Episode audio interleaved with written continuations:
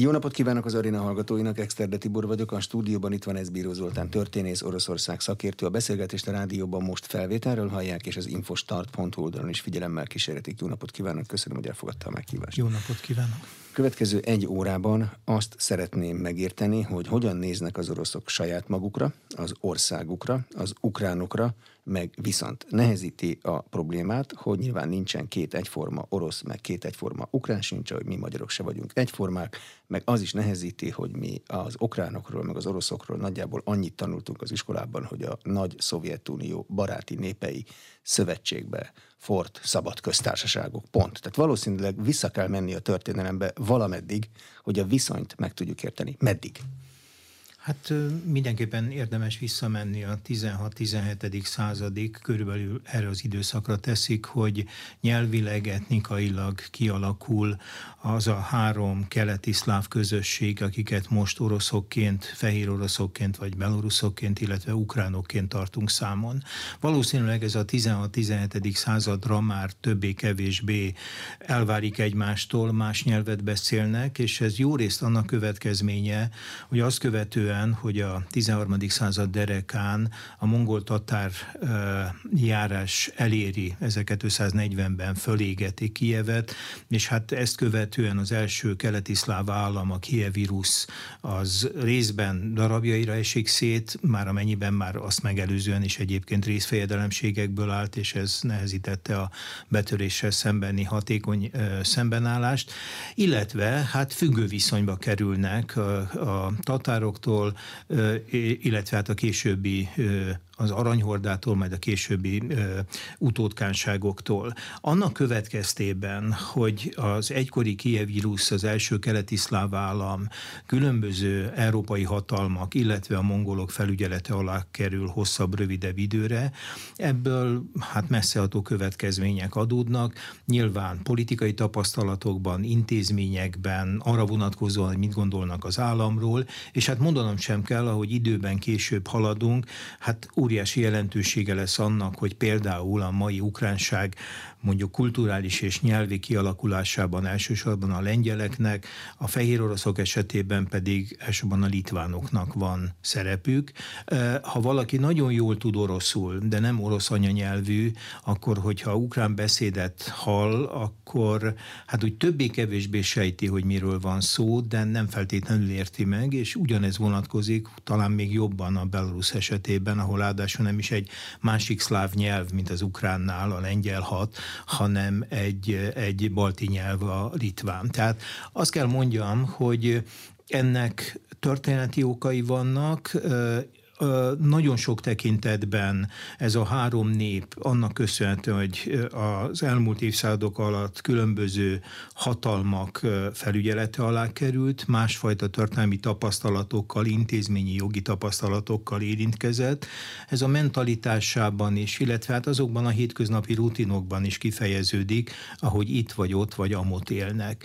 Például okáért az obsinai földhasználat, ami mondjuk az orosz birodalomnak, az orosz lakta területén, tehát a falu közösségi földhasználat, az például ukrán területen, ott, ahol ma az ukránság él, az nem volt ismert. Ott nyilván abból következően is, hogy ott olyan éghajlati viszonyok voltak, hogy ilyen nagy közösség összefogására nem volt szükség, mert a mezőgazdasági munka elvégzésére nem négy-öt hónap állt rendelkezésre, mint a tőle keletebbre, északabbra eső orosz többségű területeken, ahol viszonylag rövid időn belül kellett mindent elvégezni, és 8-10 hónapot kellett várni arra, hogy újra alkalom legyen mezőgazdasági munkával foglalkozni.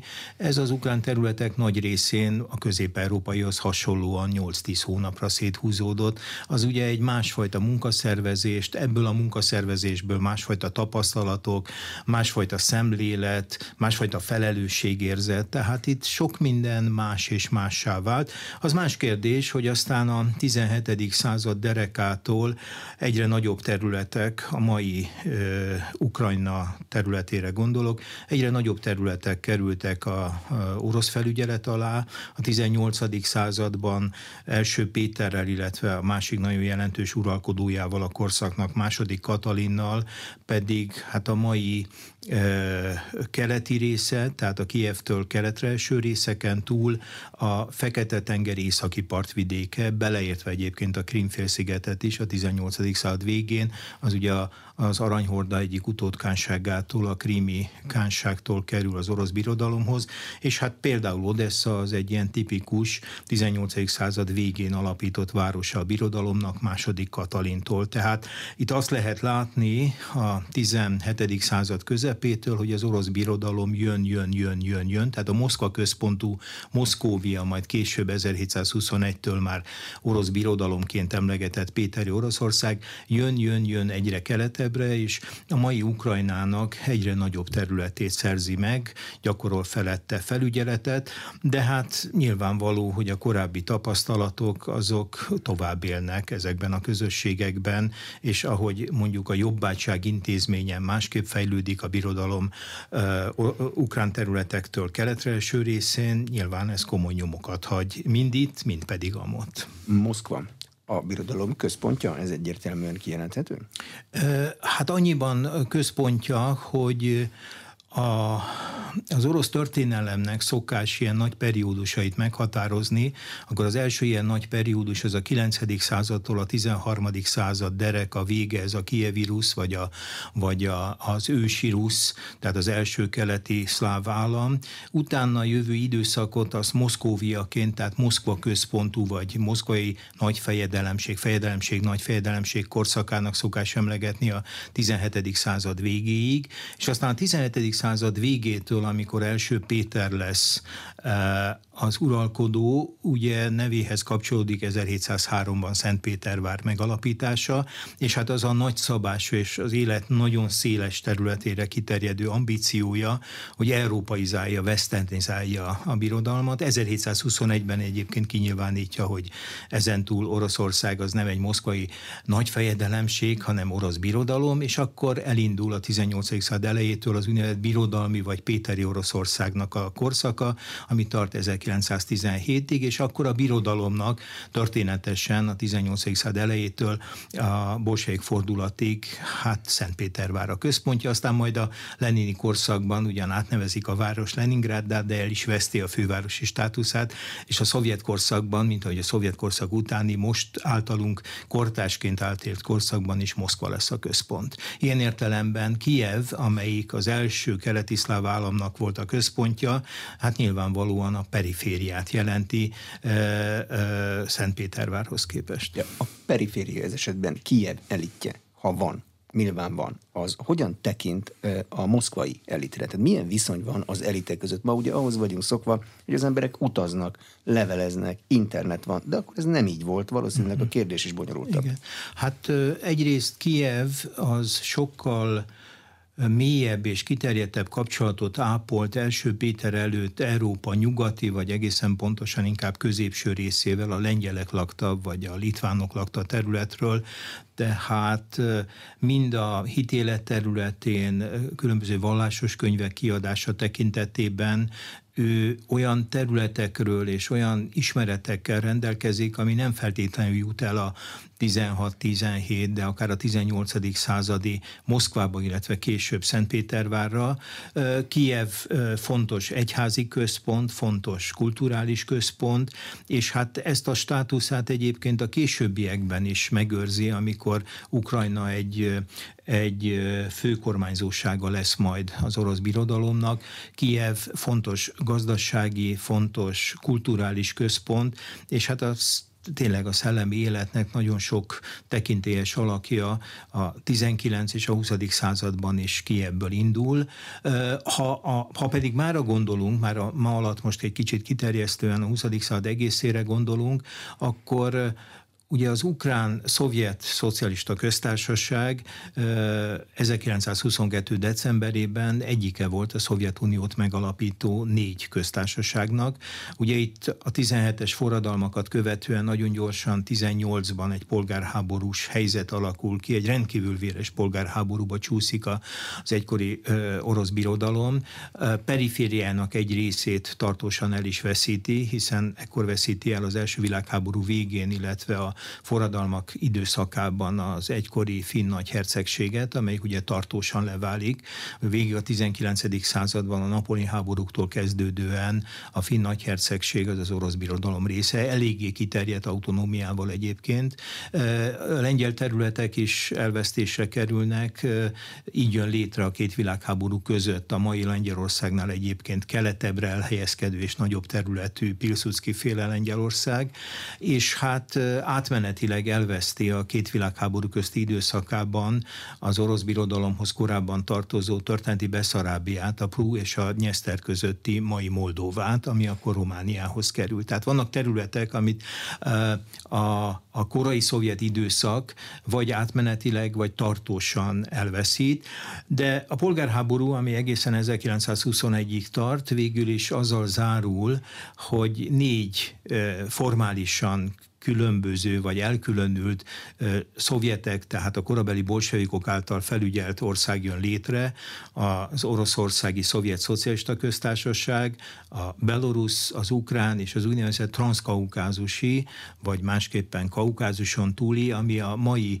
Grúziát, Örményországot és Azerbajdzsánt jelentette, de ezt 22 márciusában a bolsevikok egyesítették, és hoztak létre egy ilyen nagy közös köztársaságot. Nos, ez a négy, tehát a transzkaukázus, illetve a három szláv többségű szovjet köztársaság hozza létre 22 végén a Szovjetuniót, ők az alapítók, és hát ez a négyből álló szám részben újabb területi szerzeményeknek köszönhetően, mint például 40 nyarán, amikor a három balti államot annektálja a Szovjetunió, részben pedig a korábbi nagy köztársaságok belső feldarabolásával, mint ami 36-ban történik a Transzkaukázusban, hogy három részre osztják, és lesz grúz tagköztársaság, lesz azeri, és lesz örmény, és hasonló megy végbe a közép térségben, ott már a folyamat a 20-as évek közepén elindul, de ott is 36-ra fejeződik be. Fontos, hogy 36-ig például a mai Kazaksztán az az orosz tagköztársaságnak egy autonóm köztársasága volt. Tehát itt lehet látni, hogy az a rendszer, amit mi, hát legalábbis én még iskolás koromban úgy tanultam, hogy a Szovjetunió 15 tagköztársaság alkotja, az lényegében a második világháború végére alakult ki. Van egy nagyon rövid időszak, amikor a a finnek elleni próbálkozás nyomán, ugye 39 novemberében a téli háború az annak, a, annak érdekében történt, hogy hát valami hasonló menjen végbe, mint ami nem sokkal később 40-ben a három balti állam esetében, tehát szerették volna visszaszerezni Finnország fölötti ellenőrzést. Ez nem sikerült, de azért, hogy ezt az ambíciójukat továbbra is jelezzék, Finn Karél tagköztársaságot hoznak létre a mai Karélia területén, és ez volt az, ami a háború háború után, amit aztán majd Hruscsov fog felszámolni, egy 16. köztársasággá, tehát tagköztársasággá tette a Szovjetuniót. Na most ebben a 15-ös háború után néhány évig 16-os csoportban az orosz tagköztársaság mellett minden kétséget kizáróan politika és gazdasági értelemben Ukrajna volt a legfontosabb. És hogy mennyire fontos volt Ukrajna politika és gazdasági értelemben, ezt talán azzal tudnám érzékeltetni, hogy amikor 91 végén, immár valamivel több mint 30 évvel ezelőtt decemberben feloszlatják a Szovjetuniót, akkor a szovjet gazdasági erőnek durván a felét Oroszország örökli meg, a másik felének a felét, tehát a szovjetnek a negyedét, azt Ukrajna. Tehát ez a két köztársaság a szovjet gazdasági erő háromnegyedét reprezentálta, és az összes többi az egynegyedét tette ki. Tehát most arról nem is beszélve, hogy Oroszország mellett Ukrajna területén maradt a szovjet stratégiai nukleáris erőnek a legnagyobb része, maradt még Belarus, illetve Kazak területen, de például ukrán területen annyi maradt, amely a korabeli francia, brit és kínai nukleáris erőt is meghaladta. Van-e első nyoma az ukrán nemzetépítésnek? Ezt általában költőkhöz, írókhoz, vagy valami forradalmi eseményhez szokás kötni. Itt is ilyen? Hát lényegében a 19. századtól azért nagyon érzékelhetővé válik, hogy van egy ilyen ukrán értelmiség, és megjelenik az irodalom Taras Shevchenkótól kezdve. Ugye a, ő az, az ukrán Petőfi. Így, így van. Ezt de hát, az iskolában mi is tanultuk. Így, így van, és hát vannak, bár szerintem ez félreértés, akik Gogolt is az ukrán irodalom részének tekintik, annak ellenére, hogy Gogol oroszul írt, de hát etnikailag tehát lehet, hogy ő éppenséggel ukrán volt, de hát mondjuk így, hogy kulturális értelemben melyik kultúrkörhöz tartozik, nem kétséges, hogy az orosznak a meghatározó alakja. Igen, a 19. században uh, Ukrajnában is van egy ilyen nemzetépítő, és főleg az értelmiséghez kapcsolódó uh, élénkülés, és hát amikor a uh, 1917-es két orosz forradalom, tehát a februári, illetve az októberi események után a periférián különböző változások, tehát a belső periférián különböző változások történnek, akkor mind az európai szubrégióban, mind pedig a kaukázus déli oldalán átmenetileg önálló államok jönnek létre. Van rövid idejű belorusz népköztársaság. Különböző elnevezések alatt 17 és 21 között különböző ukrán állampróbálkozások vannak. A Kaukázusban 18 és 20 között van azeri, illetve örmény államot. Legtöbb ideig a grúzok tartják magukat, ott a mensevikek, tehát ez a mérsékelt szociáldemokraták 18 és 31 között egy önálló grúz államot irányítanak. De aztán jön a vörös hadsereg, a polgárháború eseményei végül is úgy alakulnak, hogy mindenütt a bolsaikok irányította vörös hadsereg szerzi meg ezeket a területeket, és hát nyilvánvaló való, hogy, hogy itt a nemzeti érzületet bizonyos keretek közé próbálják illeszteni, és itt ebből a szempontból elvi jelentősége van annak a vitának, ami Stalin és Lenin között alakult ki, hogy az az új államalakulat, amit az egykori birodalom, orosz birodalom területén, azt csak nem egészében, de nem teljességében újraalkotnak, az szövetségi állam legyen, vagy egy központból irányított és bizonyos autonómiákat a perifériának biztosító. Ugye a sztálini elképzelés az utóbbi volt, a Lenin Salvini, amelyik az ő szempontjukból szerintem komolyabb és mélyebben átgondolt volt, különösen tekintettel arra, hogy a polgárháború három éve alatt több mint 10 millió ember hal meg hogy ez milyen óriási veszteség, talán azzal tudnám érzékeltetni, hogy az első világháborús teljes vesztesség az, els, a, az orosz birodalomnak 3 millió ember volt. E, tehát a 14 és 18 közti első világháborúhoz kép, képest há, több mint háromszor annyi veszteséget szenvednek el, és akkor nem beszéltem még a 21-22-es éhínségről, amelyik jó részt a polgárháborús fejleményeknek és dúlásnak a következménye, ott 5-5,5 millió ember hal meg. Na most ebben a ebben az óriási emberáldozatokat követelő ö, helyzetben a Lenin úgy ítélte meg, hogy az stabilabb szituációt alakítanak ki, hogyha egy szövetségi államalakulat jönne létre, mégpedig úgy, hogy a szövetséget alkotó államok megkapják azt a fundamentális jogot, hogy ebből az államalakulatból szabadon bármikor kiléphetnek. És nagyon fontos, hogy ez a 22-es decemberi Szovjetuniót létrehozó dokumentum épp úgy tartalmazza ezt a jogosítványt, mint a 36-os szovjet ö, sztálini alkotmány, ahogy a 77-es Brezsnyevi alkotmány is. Tehát formálisan a jogosítványok a, ezeknek a tagköztársaságoknak, amik tehát a második világháború után tartósan 16, illetve majd 15 lesz, ez a joguk megvan, de hát nyilván mindaddig, amíg ugyanannak a pártnak a politikusai irányítják valamennyi tagköztársaság politikai életét, addig ez a dolog inkább fikció volt, sem mint valós kihívás. A valós kihívássá majd Gorbacsov idején válik, amikor a birodalmi abroncs a perestroika korszakban elkezd lazulni, és akkor óriási kihívást jelent a Gorbacsovi centrumnak, hogy hogyan próbálja lassítani, illetve akadályozni ezt a szecessziós folyamatot. Jellemző egyébként, hogy hogy ebben a vitában, ami Lenin és Stalin között kialakult, Putyin is állást foglal, és Putyin nem egyszer nyilatkozik abban a szellemben az elmúlt években, hogy az a konstrukció, ami tehát Lenin nevéhez kapcsolódik, az egy időzített bombát helyezett a Szovjetunió alá, és csak időkérdése volt, hogy mikor robban fel, és hát nyilván, ha van valami birodalmat újra teremtő szándék a putyini politikában, és ennek egyik megnyilatkozása a mostani háború, akkor nyilván, ha ez sikerülne számukra, amiben én erősen kételkedem, akkor nyilván nem a Stalin, nem a lenini modell, hanem inkább a sztálini modell állna sokkal inkább közelem. Van az orosz embereknek nosztalgiája a birodalmi lét iránt? Jó volt nekik birodalomban élni? Hát azt hiszem, hogy van nosztalgia, és ez a nosztalgia az utóbbi időben erősödik, és több mindenből táplálkozik, és hogy ez mennyiben birodalmi, és mennyiben a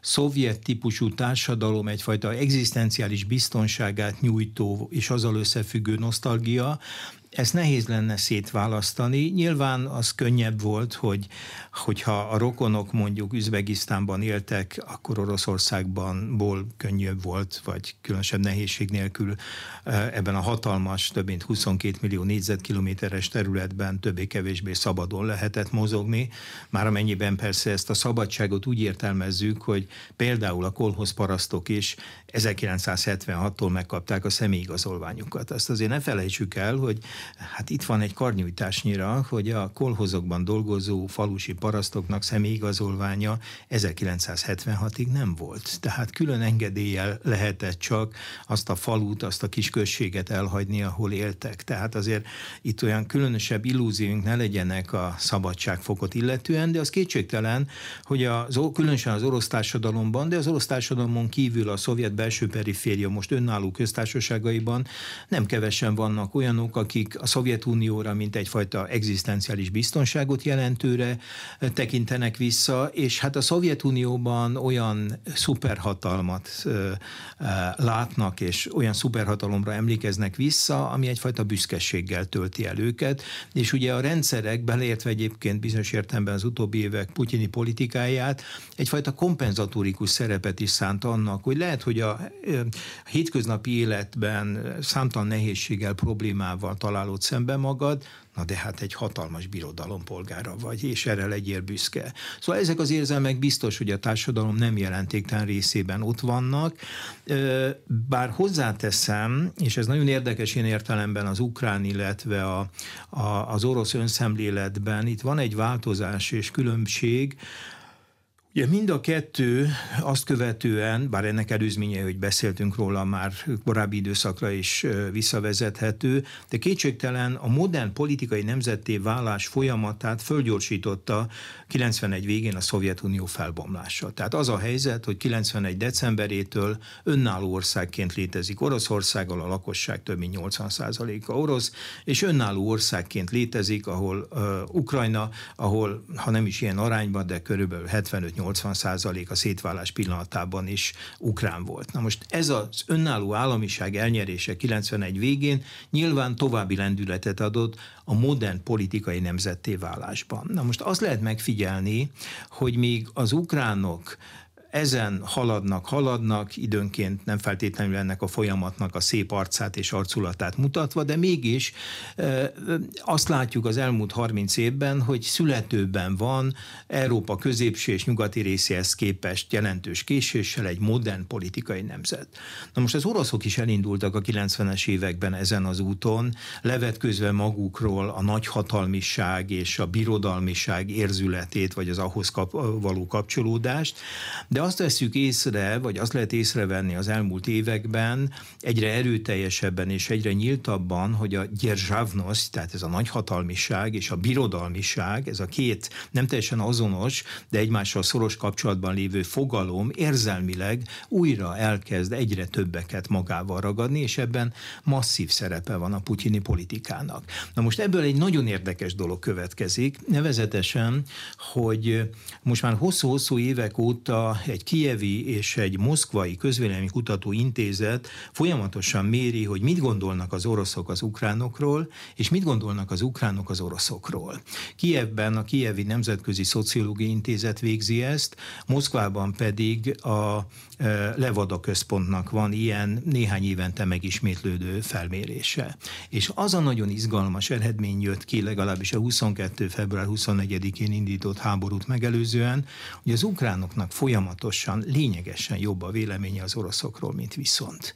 Tehát még 14 után, tehát a Krim annektálása után és a kelet-ukrajnai megyék fellázítását követően is az ukránok sokkal jobb ítélettel, sokkal jobb véleménnyel vannak az oroszokról, mint vice versa. Valami Na, lenézés orosz e, részről, vagy mi? Ebben lehet, lehet ez is, de alapvetően két, dolog, két körülményre vezetném vissza.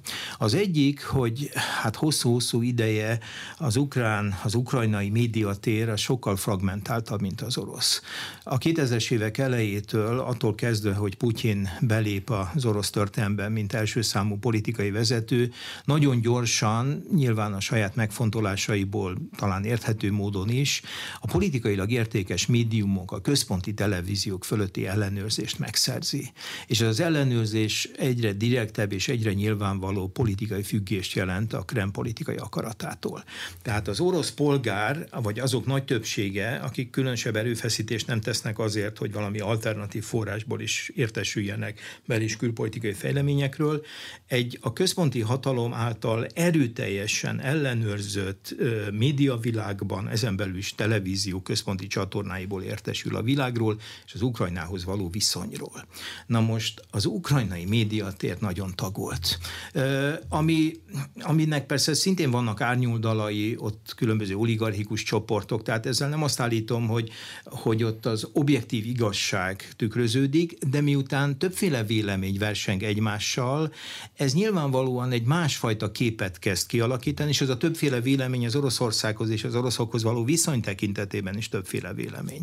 Tehát az egyiknek a politika általi közvetlen irányítottsága Oroszországban a médiának, addig Ukrajnában a politikailag értékes televíziók fragmentált tér, térben való működés. Ez az egyik. A másik pedig, amire utaltam, hogy az ukránoknál nem szak, tehát az ukrán identitásban nincs birodalmi és nincs e, nagyhatalmi identitás elem. Nem fordulnak oda-vissza. Ők modern politikai nemzet akarnak lenni. Mi következik ebből? Ebből az következik, hogy az ukránok úgy gondolnak az oroszokról, hogy élünk mi úgy, ahogy szeretnénk, ukránok, az oroszok is éljenek úgy, ahogy ők szeretnének, mint oroszok, nincs ebben a tekintetben mondandónk, nem is lehet a másiknak, és semmiféle szemrehányni való nincs, éljünk úgy, ahogy szeretnénk. Ez vonatkozik rátok is, ránk is. Az orosz, amely újra megfertőződik a birodalmiság és a, és a gyerzsávnoszt, a nagyhatalmiságnak a bacillusaival, hogy egy ilyen zavaros képpel érjek, ott ugye más a szemlélet a mi gondolataink, a mi elvárásaink, a mi illetékességünk az nem csak az oroszokra, mint a birodalom egykori legfontosabb központot adó vagy központosító etnikai közösségére vonatkozik, hanem mint azokra, akik egykor a birodalmat alkották. Tehát, hogyha fölerősödik a birodalmi szemlélet, akkor ebből a hétköznapi életre vonatkozóan is az következik, hogy mi illetékesek vagyunk annak megítélésében, hogy például az ukránok hogyan éljenek, hogyan viselkedjenek, milyen külpolitikát vigyenek, és így tovább tovább, és így tovább. Én alapvetően ebben a kettőben látom, és hát nyilvánvaló, hogy ez persze hát egyéne válogatja, és intelligenciája válogatja, hogy valaki orosz emberként szerete így lefelé beszélni az ukránok felé, és kisoroszoknak, a periférián élőnek, Ukrajna ugye, hogy Ukrája, tehát hogy a peremen élőkhöz beszéle, vagy van olyan intelligens, hogy belátja, hogy ennek semmiféle alapja nincs, és ilyen alapon nem szabad egyetlen más etnikai közösség tagja tagjához sem fordulni. De nyilván ez nem egy esetben, konkrét példákon nyilván éreztették az ukránokkal. A birodalmi tudatot Igen. egy olyan ember, aki annak elszenvedője, az csak úgy tudja megítélni, hogy ez egy rossz dolog. De a birodalomépítésnek van egy ilyen civilizatórikus, védelmező jellege is az alattam, alattunk élő népek felkarolására, istápolására. Vagy kell, hogy legyen. Az oroszok fejében ilyesmi van? Vagy ilyesmi hát, is? Nyilván ilyesmi is van, de ez ugye egy érdekes dolog, mert hogy lehet, hogy ezt talán nem teljesen alaptalanul gondolhatták mondjuk a közép-ázsiai szerzemények, tehát a kazak és az attól délre élő területek ott élő lakosságával kapcsolatban. Még kevésbé alaptalanul gondolhatták esetleg ezt a szibériai kisnépek esetében.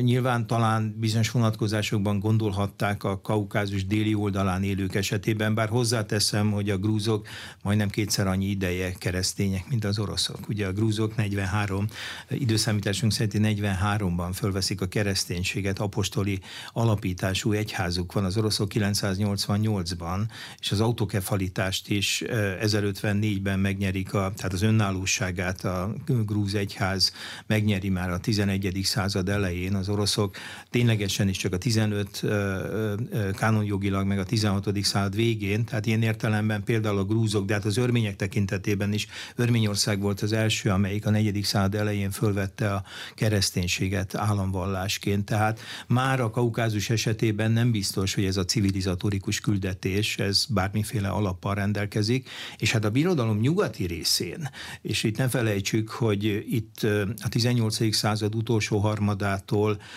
nagyon jelentős lengyel területek tartoznak már a birodalomhoz. Hát a lengyelek esetében ez a civilizatórikus küldetés alig ha megalapozott.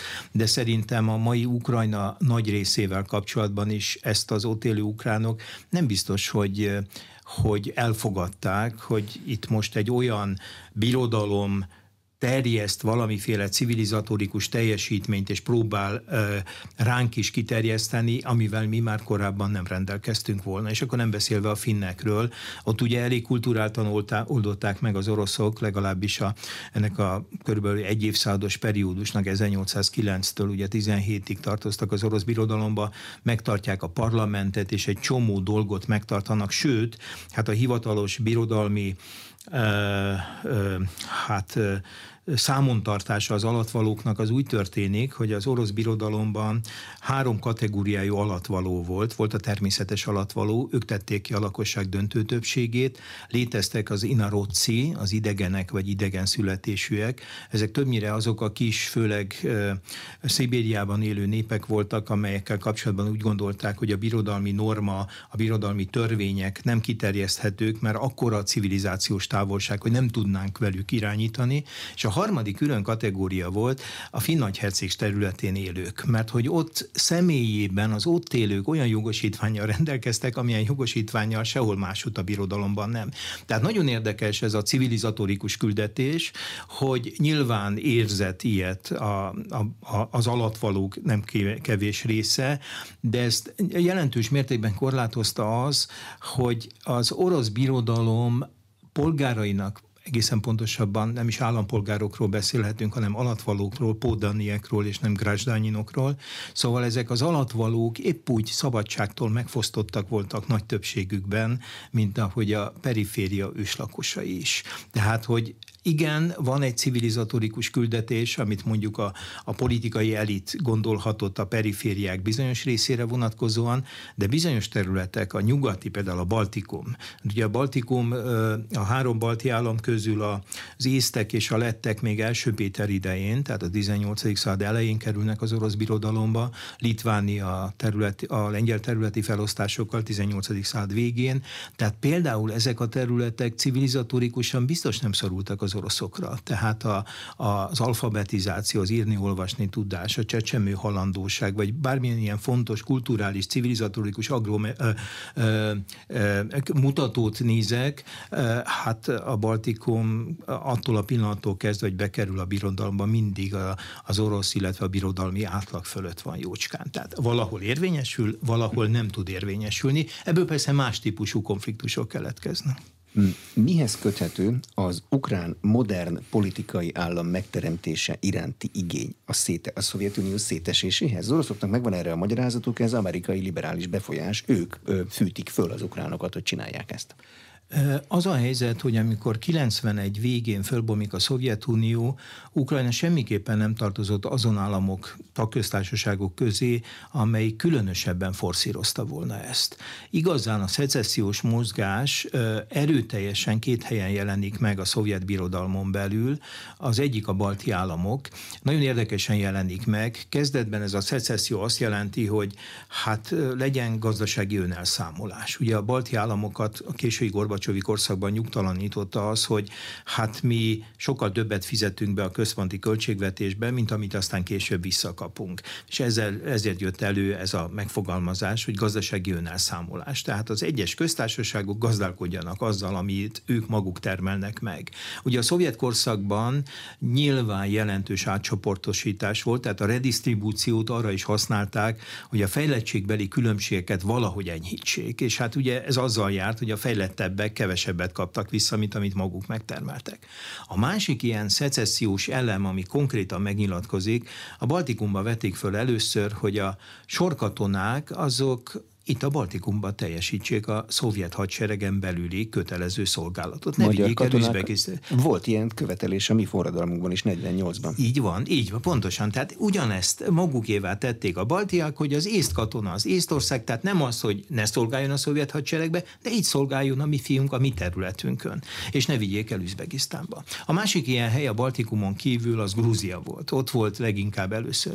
Ukrajna nem tartozott ezek közé. Ukrajnában annak nyugat nyugati részén a ruh, a narodni ruh, az úgynevezett népi ruh mozgalom volt az, amelyik forszírozta, de hát ez egy, azt kell, hogy mondjam, hogy a 80-as évek legvégén, a 90-es évek elején ez egy marginális mozgalom. Az ukránok nagy többsége ilyen vágyakkal nem nagyon rendelkezett. De itt van két érdekes dolog. Ugye az egyik az a 91. augusztusi néhány napos Gorbacsov elleni pucskísérlet, ahol a konzervatív erők a szovjet állam államkeret recsegés ropogását halva valahogy meg akarják őrizni a Szovjetuniót, és hát emiatt elszigeteli Gorbacsovot, és egy ilyen rendkívüli helyzetet felügyelő állami bizottságot hoznak létre, de miután nem találnak társadalmi támogatásra, magaik is elég bizonytalanak az ügyben, ez néhány nap alatt kudarcot val, viszont fölgyorsítja a bomlási folyamatot. És ebben a bomlási folyamatban elérünk 91. december 1-ére, és december 1-én Ukrajnában két dolgot tartanak meg. Elnökválasztást, itt választják meg Ukrajna első elnökét, Leodit Kravcsukot, aki egyébként a napokban halt meg 90 valahány évesen, illetve az elnökválasztással párhuzamosan népszavazást tartanak, és ez a népszavazás arra irányul, hogy az augusztusban a a, az ukrán parlament, amit a korban legfelsőbb tanácsnak hívnak, van egy döntése, amelyik hát önállóságot próbál teremteni, tehát tényleges függetlenséget akar teremteni Ukrajna számára, és 91. december 1-én a népszavazás rákérdez arra, hogy a Szovjetunióban vagy a legfelsőbb tanács augusztusi döntésének megfelelően önállóan képzelik el Ukrajna jövőjét és a nagy többség az utóbbira adja voksát, és lehet látni, hogyha megyékre, 27 hét megye alkotja Ukrajnát, hogyha megyékre bontva nézzük meg, akkor abban a két keleti megyében, Luhansk, illetve Donetsk megye, ahol a szeparatisták 2014 után ugye a terület 30-40 százalékát lecsípik, le, leválasztják, ott is 80% fölötti az önállóság támogatása, és még a kétharmad részt oroszok által lakott Krimben és Szevasztopolban is meghaladja az 50%-ot. Tehát az utolsó pillanatban az ukránok úgy érzik, hogy a szovjet államkeretnél sokkal ígéretesebb lenne egy önálló Ukrajna. Kétségtelen, ha nincs ez az általános, és ezen belül nincs Oroszországnak és az orosz Jelcin körüli csoportnak az a meghatározó szerepe, mint amivel rendelkeznek már 91 végén, akkor Ukrajna önmagában akkor még alig ha kényszerítette volna ki ezt az önállóságot. Belülről, ez az adott feltételek közepette alig ha jött volna ki, Nyilván az adott körülmények és az adott helyzetet kihasználva, hát mégis erre az útra álltak rá. Mikortól látszik az, hogy Oroszország nem fogadja el az önálló Ukrajnát? Most is úgy beszél róla Vladimir Putyin, mint a nem létezne Igen. önálló Ukrajna. Igen, itt két dolgot kell talán egymástól elválasztani, hogy nagyon gyorsan, még Jelcin idején, sőt Jelcin idejének is az első harmadában, 93-ban fogalmazzák meg az orosz Monroe elvet. Az orosz Monroe elv lényegében azt jelentette, hogy az oroszok bejelentették azt az igényüket, hogy a szovjet belső perifériára, a volt köztársaságra, kivéve a három balti állam, amit még 91. szeptemberében elengednek, és ők ettől kezdve egészen más pályán haladnak, soha nem voltak részei a független államok közösségének. Tehát bejelentik, hogy a posztszovjet térség egészére különleges, mégpedig életfontosságú érdekövezetként tekintenek, és elvárják, hogy a világ is így tekintsen rá.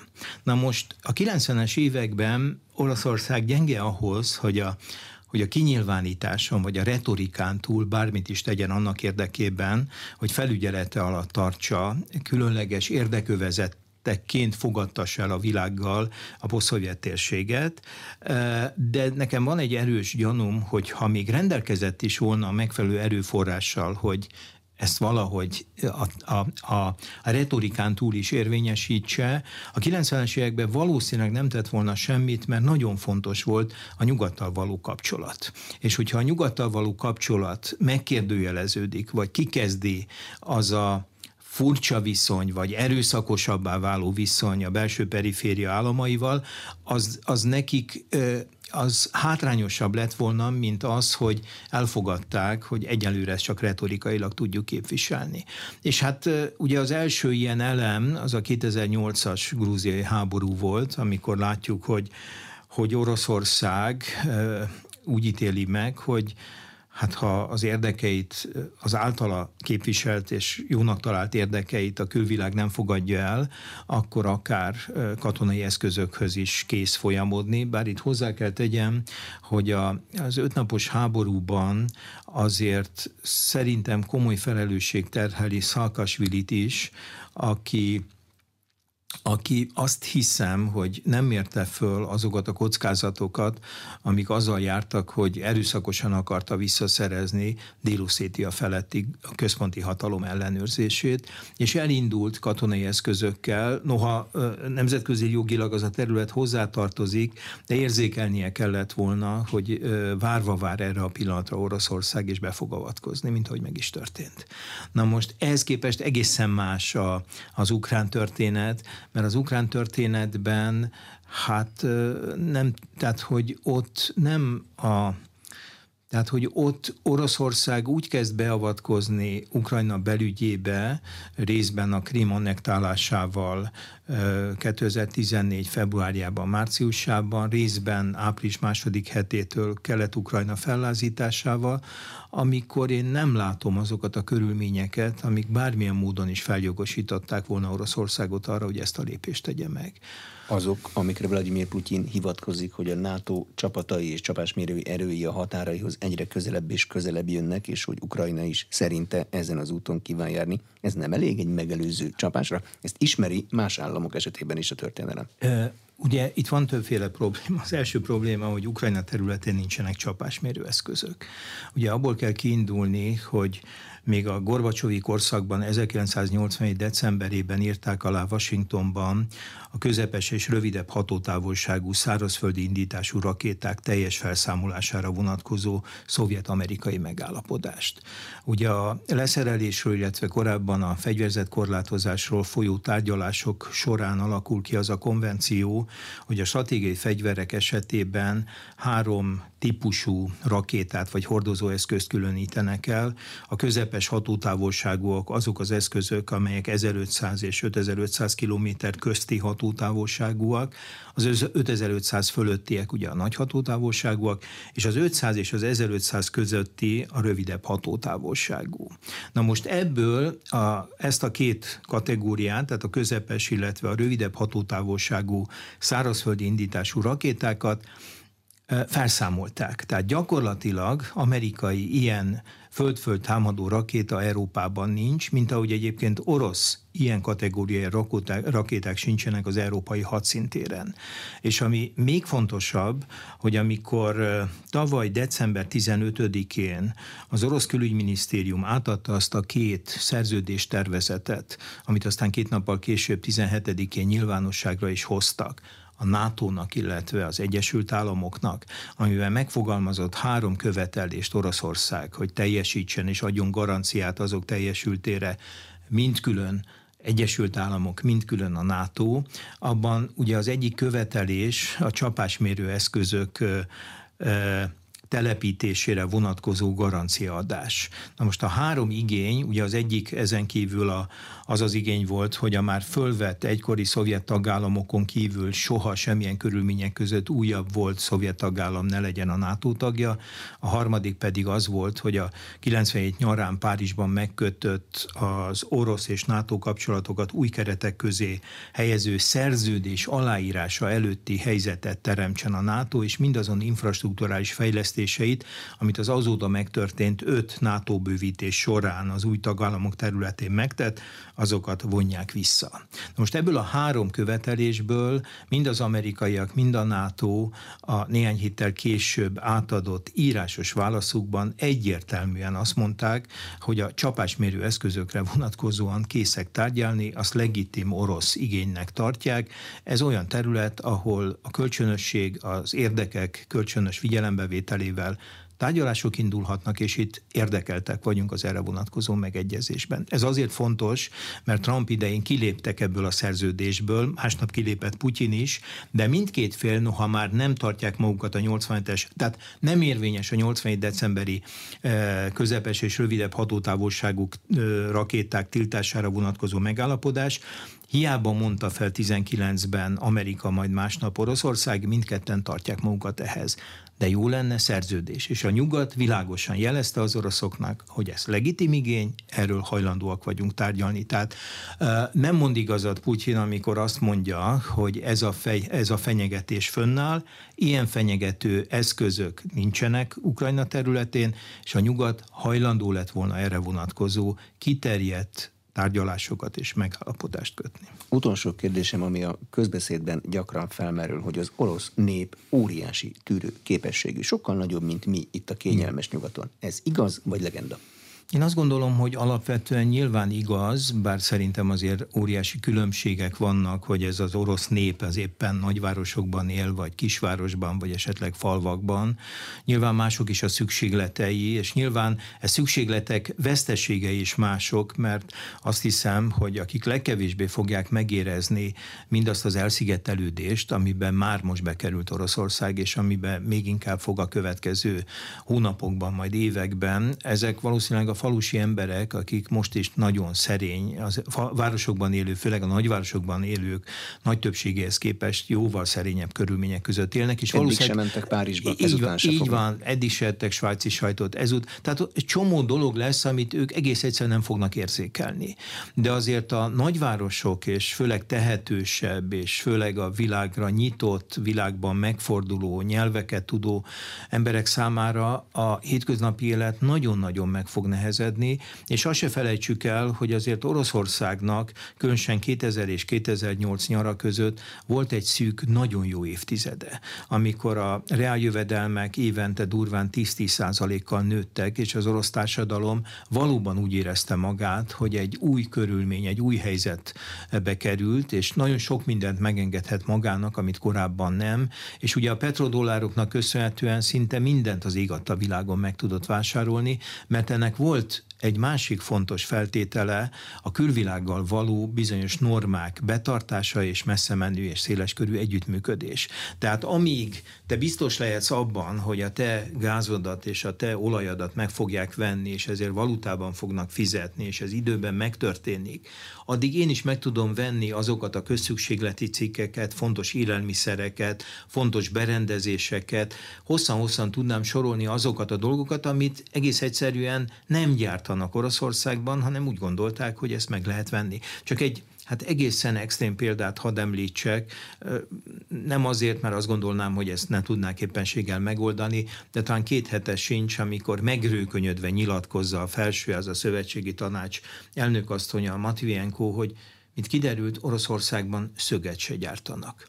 Na most én nem gondolom, hogy a szöggyártás az olyan kihívás lenne, amit ne tudnának megoldani, de mint apró példa mutatja, hogy egy csomó teljesen triviális dolog gyártása se történik Oroszországban, amit egyébként, és most máshol ne beszéljek, Hát, hogyha a világgal konfrontálódsz, és láthatóan így visszafelé tekintve látszik, hogy nagyon sok területen te erre fölkészülsz, mert csinálsz egy majdnem 650 milliárd dollárt ér, értékű nemzetközi tartalékállományt a jegybankban. 2021. januárjától Navalnyi visszatérésétől szőnyegbombázás szerűen, amíg megmaradt független médiumokat és civil szervezeteket lebombázod, megsemmisíted, semmi előtt nem állsz meg, beleértve egyébként a memoriál, memoriál csoport felszámolását. És még hosszan sorolhatnám azokat a területeket, ahol látszik most így visszatekintve a felkészülés arra, hogy adott esetben még ez egy háborús fázis is lehet, akkor teljesen érthetetlen, hogy például a gyógyszeriparukat miért hagyják olyan állapotban, mint amilyen van. Hetek óta hiányzik az inzulin. 80 gyógyszer hiányzik. És nem azért hiányzik, egyik sem, mert a nyugat szankció alá vonta volna, hanem mert azok a szállítási láncok, amik ilyen rutinszerűen vitték be ezeket a dolgokat az országba, ezek megszakadtak. A négy nagy konténer cég, amely a világban a termékek döntő többségét mozgatja, a háború második hetében bejelentette, hogy semmilyen orosz vonatkozású árut nem hajlandó szállítani. Európa két legnagyobb kikötője, Rotterdam és Hamburg már a háború első hetén bejelentette, bejelentette, hogy semmilyen orosz vonatkozású dolgot ki és bepakolni nem fog a kikötő. Hajók sem nagyon mennek, és a nincs biztosításuk. Így, így nincs biztosítás. Ma olvasom, hogy a, az orosz teherhajó fuvarozási cég most már nem tudom, hanyadik tankerét adja el, mert ezeket leasingeli, és nem tud fizetni, és az eladásból tudja ezt teljesen. Szóval elképesztő dolgok történtek már eddig is. Tehát az alapkérdése visszatérve, nyilván az orosz társadalom különböző csoportjai különbözőképpen érzik ezt majd meg, és itt van egy fontos különbség 17-hez képest. Ugye van, aki azt mondja, azt vizionálja, hogy Oroszország megint visszacsúszik a 1917-es állapothoz. Hát lehet, hogy érzelmileg vagy hangulatilag van valami párhuzam, de van egy döntő különbség. Ma azok a csoportok, amelyek a leggyorsabban és a legmélyebben ismerik fel a katasztrofális jellegét annak a döntésnek, amit Putyin hozott február 24-ével kapcsolatban a támadás megindításával, ezek a középosztályhoz, felső középosztályhoz, olyan rétegekhez tartoznak, amelyeknek van veszteni valójuk. Ezek nem fognak az utcára kimenni, és az életüket kockáztatva szemben állni a rezsimmel. 17-ben olyanok csinálták meg a forradalmat, akiknek nem volt veszteni valójuk. Tehát itt a közép és felső közép és a fölötti csoportok lehetnének a motorjai, és nyilván nyilván a hátuk közepére nem kívánják ezt a háborút. Tehát különösen azok az üzletemberek, akik mélyen beágyazódtak a, a nyugati üzleti világba, hát a háború első napjától tudták, hogy ennek mi a következménye. Úgyhogy ez egy tagoltabb dolog, de összességében persze igaz, hogyha a társadalom egészét nézzük, akkor itt van egy nem kis csoport, amelyik tűrőképessége, és persze tájékozottsága is, hát egészen más, mint akár közép vagy még inkább Nyugat-Európában. Köszönöm szépen. Az elmúlt egy órában ez Díró Zoltán történész Oroszország szakértő volt az aréna vendége. A műsor elkészítésében Szécsi Ágnes szerkesztő kollégám vett részt, a főszerkesztő Módos Márton. Köszönöm a figyelmet, Exterde Tibor vagyok.